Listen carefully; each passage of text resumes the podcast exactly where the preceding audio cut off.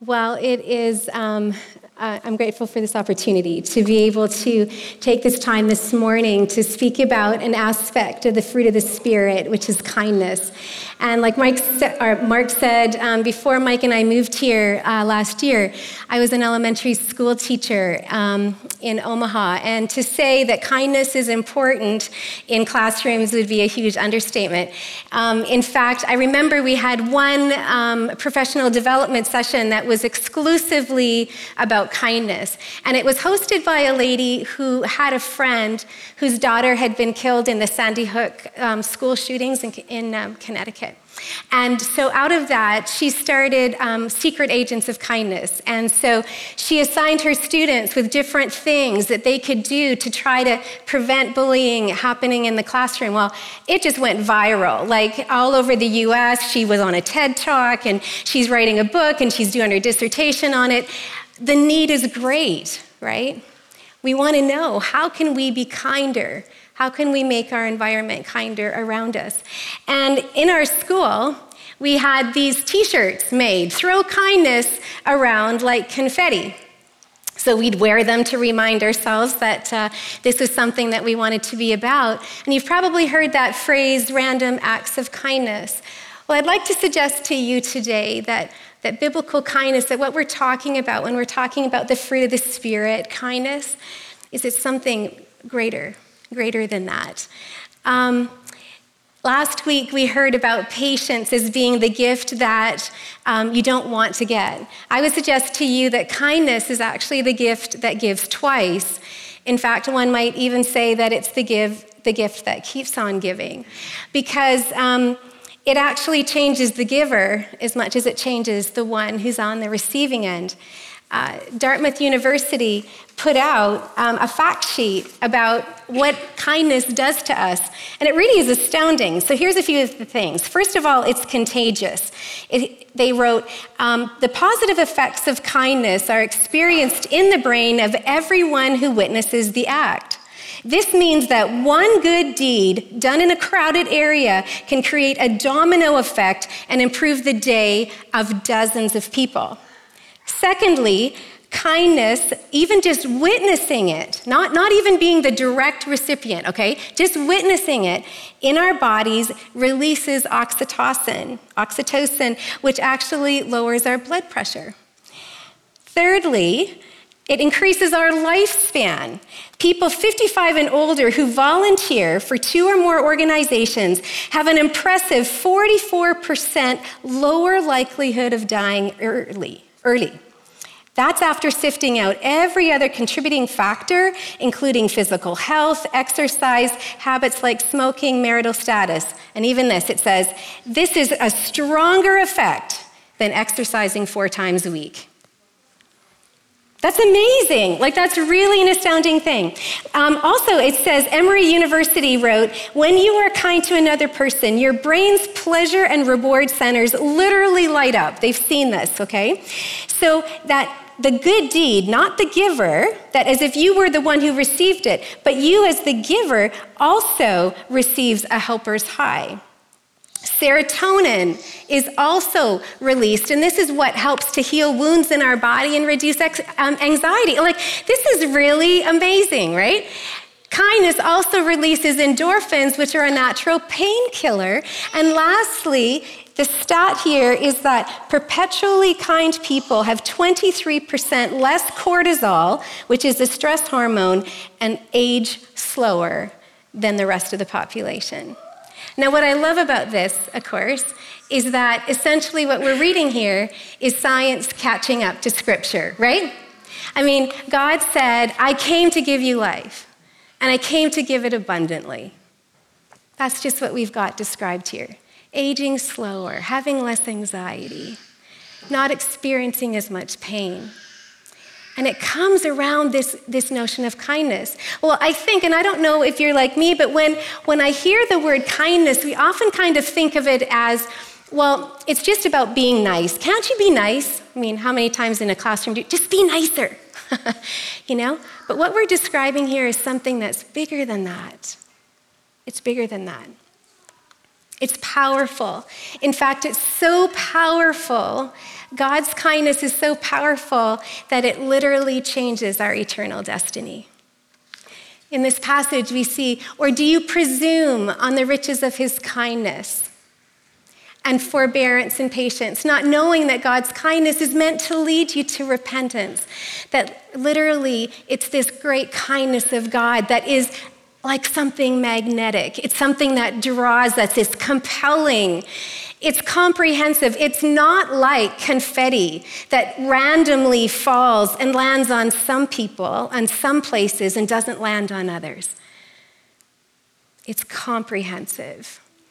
I'd, I'd suggest to you that rather than thinking about kindness as confetti, I'd like to, to suggest the image of, of what it looks like when there's been that long, slow snow and it's just a blanket and it falls on every little piece, every, every branch, and it's there. That's the kindness of God. It's comprehensive, it's constantly towards us. It is powerful. It is powerful to change us. It is in us, it is a result of the Holy Spirit working in us. I can try to be kinder, and that's good. But biblical kindness is so much more powerful because it's actually a posture. It's that notion that it's a continuous kind of thing. That the Holy Spirit literally changes me when He's creating fruit of the Spirit and kindness as an aspect. So that rather that, that actually my first, my initial response, actually, by the grace of God, becomes something that is kind and gracious, friendly, warm. That's the Holy Spirit's work, work in us. And so I want to just take a few minutes here to look at some scriptures, and we see this posture in Jesus. And when I'm teaching Sunday school, I like to, to challenge the kids as we're reading through the stories, we're looking at it. I want you to identify where do you see God's kindness in the story? And of course, I mean, it's all over scripture, but we're just going to, we're going to drop in on three different scenes. And the first one is out of um, Luke 8, 43 to 48. And it is a story in a story because it is Jesus on his way to go to, to um, see Jairus' daughter.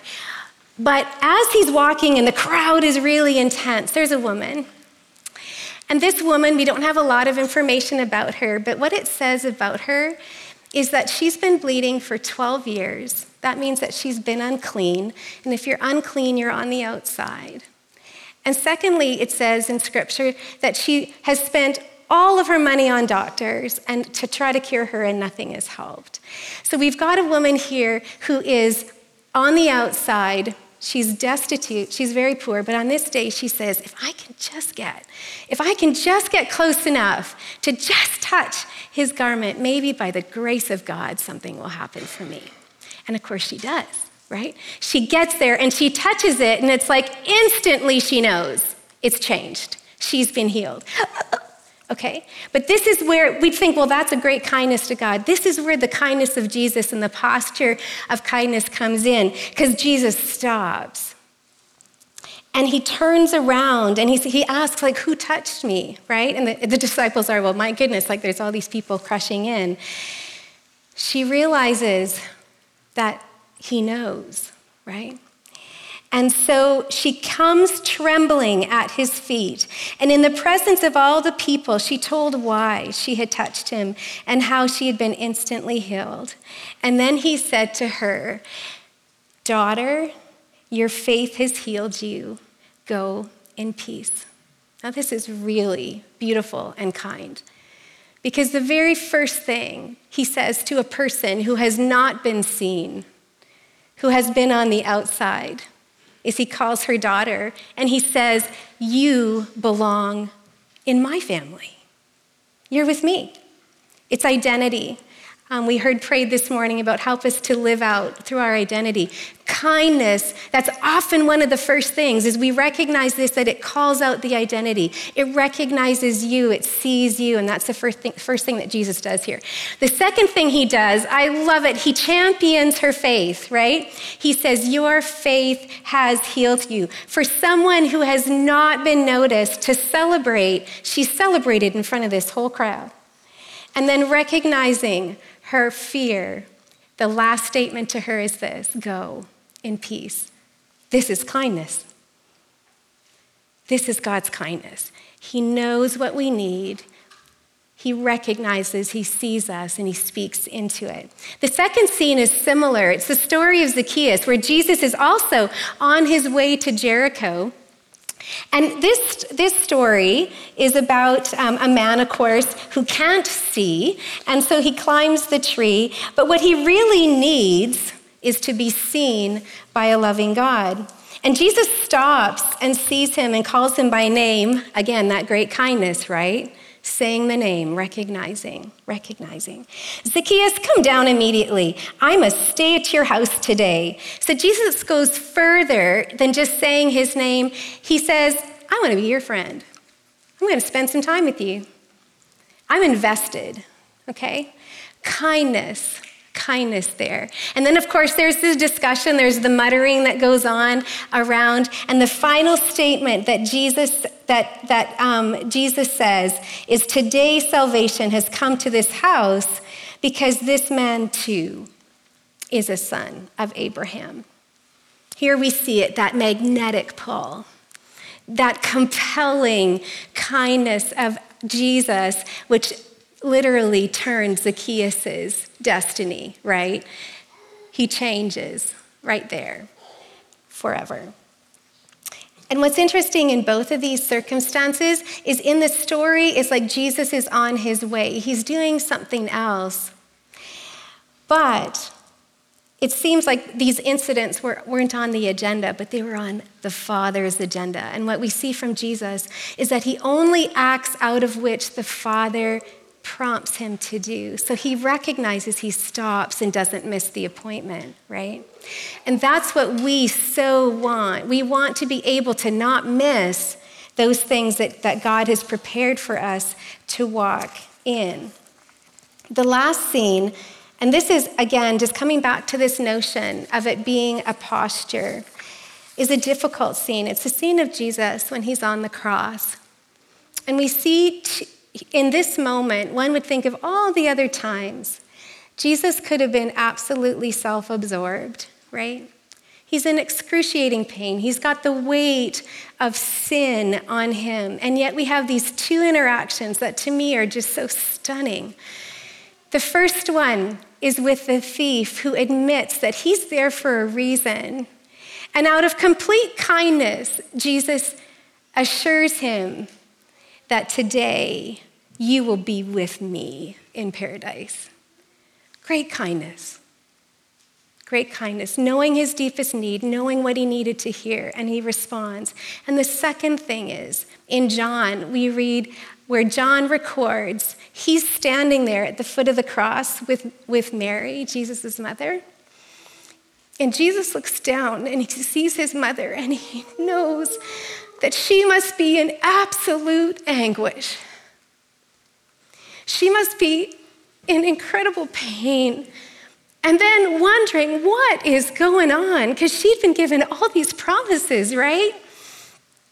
And Jesus sees her, and again, in this posture of kindness, he looks at her and he says, These are the words he says, again, just to, to assure her this is John 19, 25, and 26. And when Jesus saw his mother there and the disciple whom he loved standing by, he said to her, Woman, here is your son.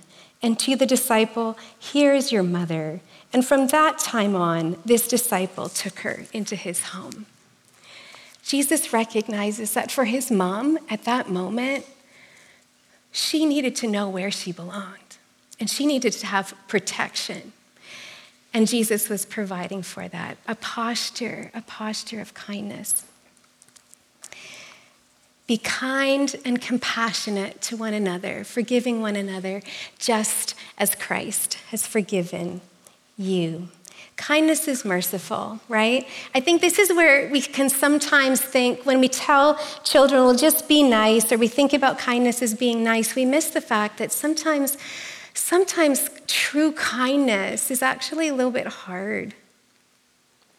And in this next passage, we see where love in action, which is what kindness is, because I can feel love towards you, I can think loving thoughts, but as soon as I do something, that's kindness. It's love in action. So in this passage, we see, and we urge you, brothers and sisters, warn those who are idle and disruptive. The first thing is actually do a hard thing here. If you see some people who are not making good choices, okay, do the hard thing. Do the hard thing. That's being kind. And then, of course, he goes on to think to do things that we kind of think of as kind. You know, encourage the disheartened, help the weak, be patient with everyone. There's the blanket of snow, right? Everyone, not just random confetti. Make sure that nobody pays back for wrong for wrong, but always strive to do what is good for each other, and there we have it, and everyone else. God's great kindness, that is, when He builds that into us, when He makes us kind people, it's hugely, hugely impactful.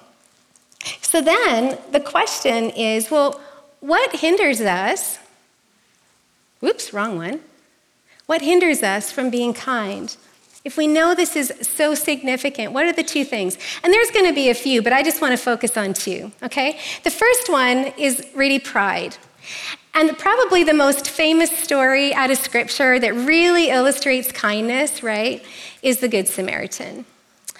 And when we think about the Good Samaritan and the two individuals that walked right on by, um, really it comes down to their own pride and self interest, right? I mean, there's lots of reasons we could give for why they did what they did, but fundamentally, at the very kind of bottom, the very basic kind of thing, their agenda, their personal, what was important to them was more important than, than what was going on with that guy laying by the side of the road.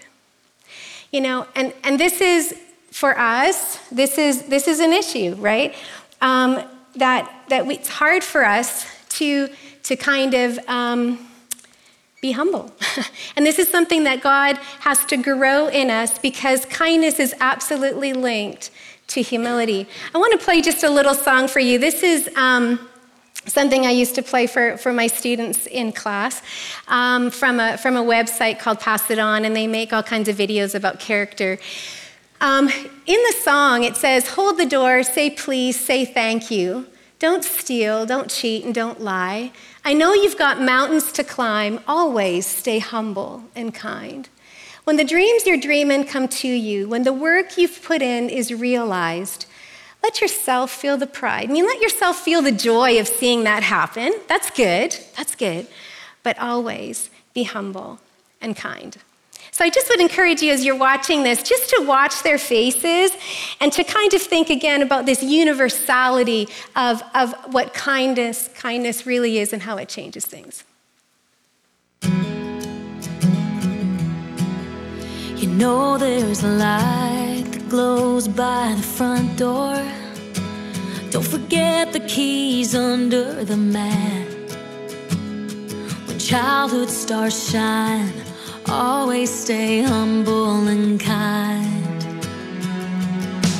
Don't expect a free ride from no one.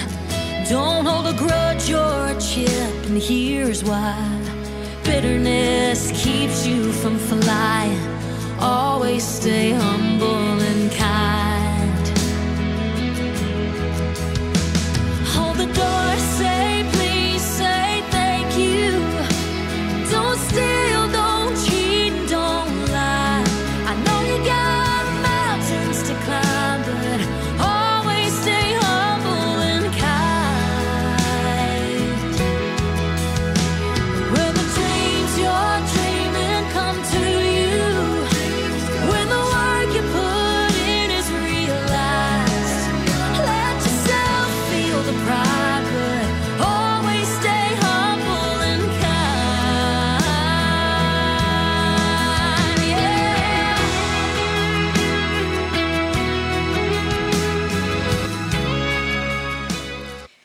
nothing out of selfish ambition or vain conceit.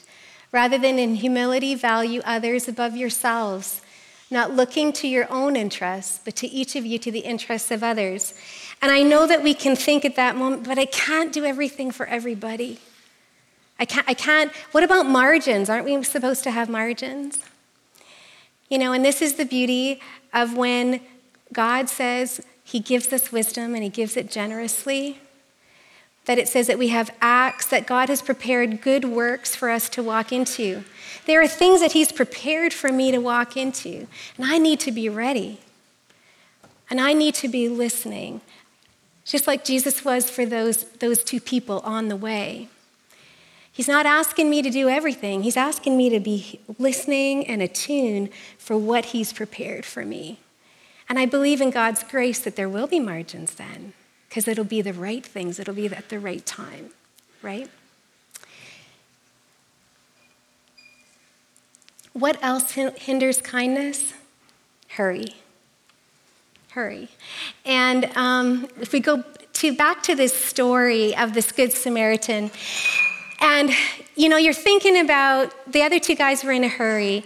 When the Samaritan made the choice to do something, we see the sequence of what this cost him.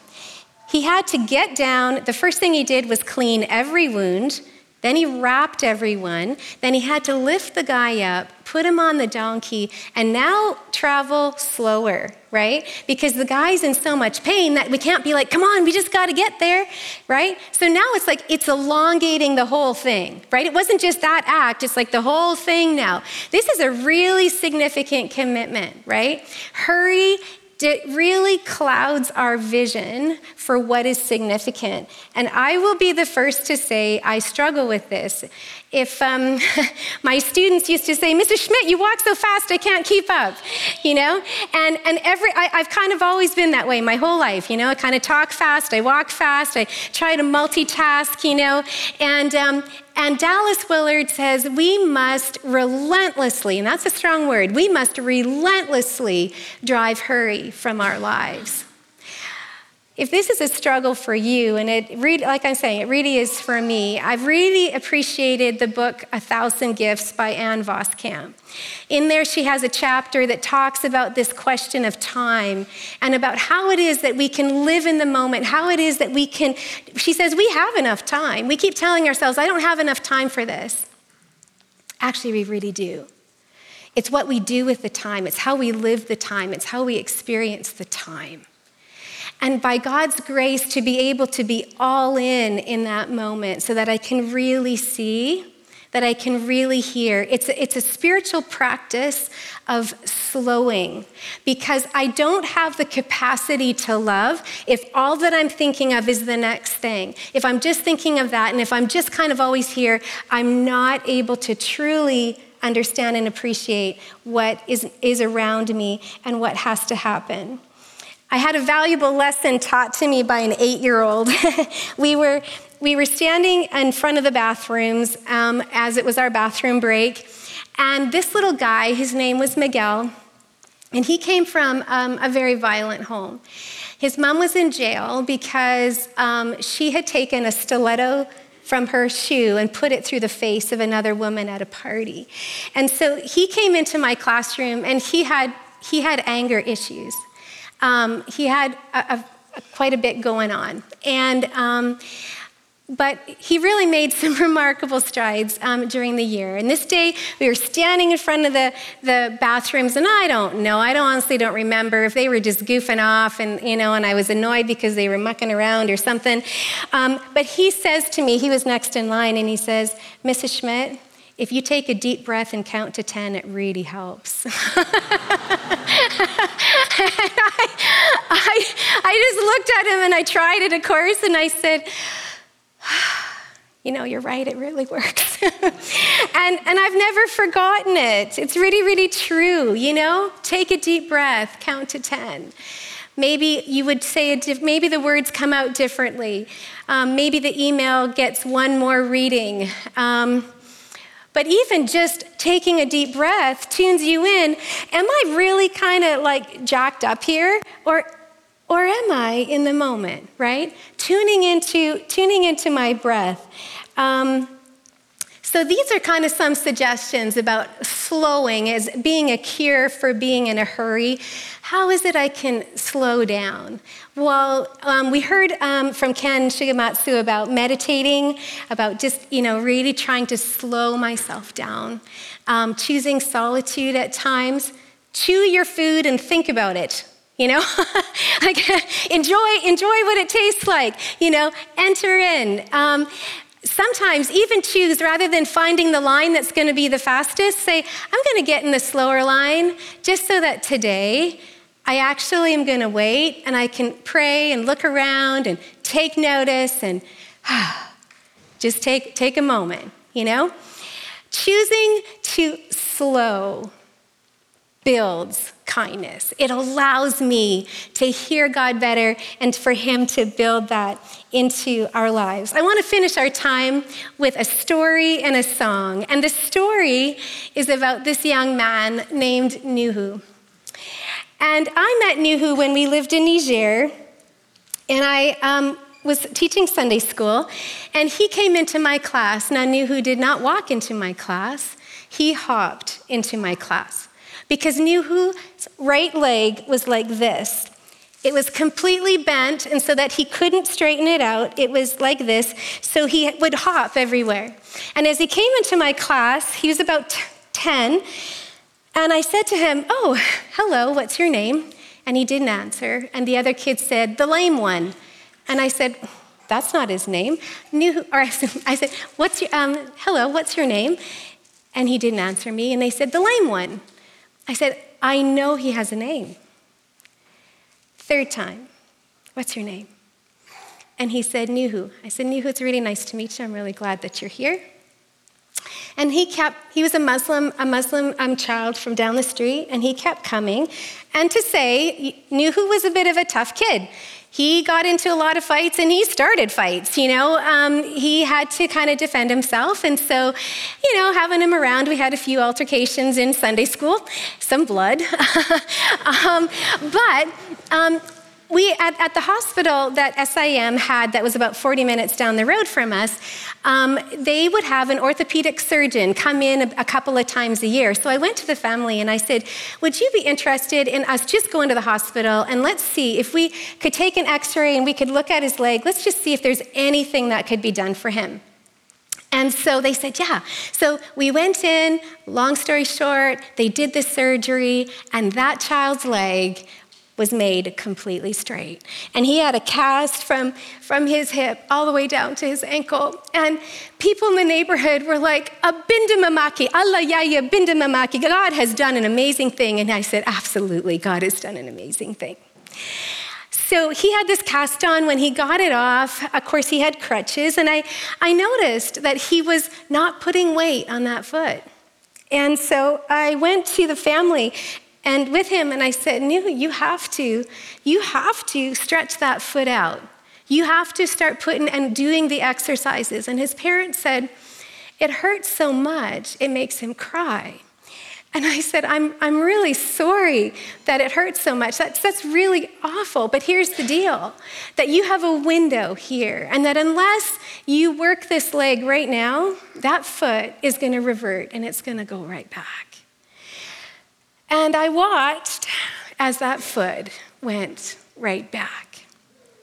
And then Nuhu stopped coming to Sunday school. And so I, I went to his house and said to him and his family, I said, Listen, I am not mad about the foot, okay? I'm really sad.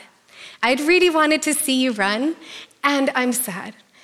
But I said, You are so welcome to come to Sunday school. Well, it was the, nearing the end of our term, and so we were headed home. And when we came back after our year away in our truck, we, we drove up to our gate. And I looked down the street, and there he was, hopping as fast as he could to come and greet us. It was the best welcome. And um, I, I talked to the pastor's wife, and she said to me, You know what? He has been coming all the time. He's been coming and he's told his family that he wants to be a Christian. And even though the mosque has tried to change things so that the children can't even get to Sunday school, he's decided to come. It was the kindness of those church people. It was the kindness of God that he heard about that absolutely changed his destiny.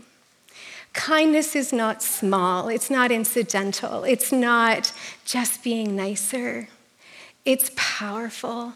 And when God builds it into us, it becomes our posture by God's grace. And in it, we are changed, and people around us are changed. I want to play a song for you. It's, it's um, a favorite of mine. It's by Jeremy Camp, and it's called Keep Me in the Moment. I don't want to miss what you have for me. This is not some narcissistic desire of, I just want to get everything I can out of this moment. This is about, I don't want to miss.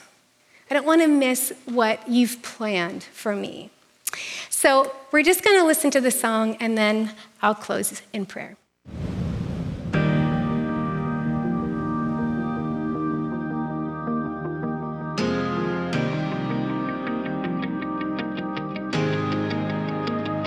Been thinking about time and where does it go? How can I stop my life from passing me by? I don't know. I've been thinking about family, now it's going so fast. Will I wake up one morning just wishing that I could go back? I've been thinking about lately,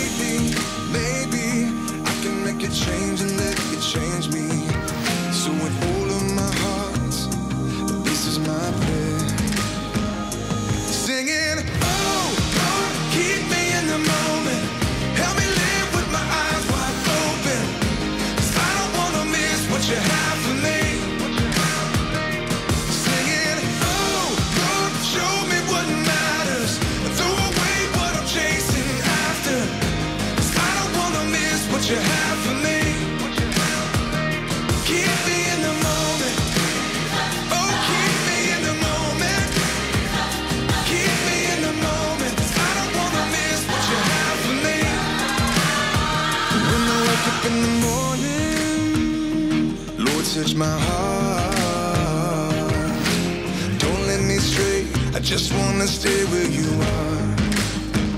All I got is one shot, one try. One go around in this beautiful life. Nothing is wasted when everything's placed in your hands. Singing, oh,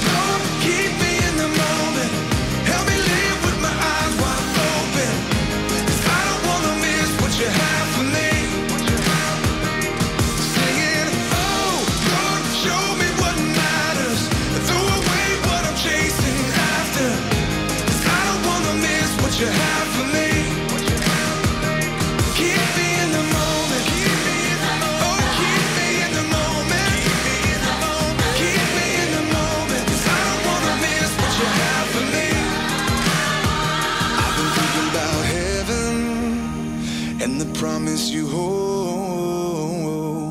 So it's all eyes on you until the day you call me home. Singing, oh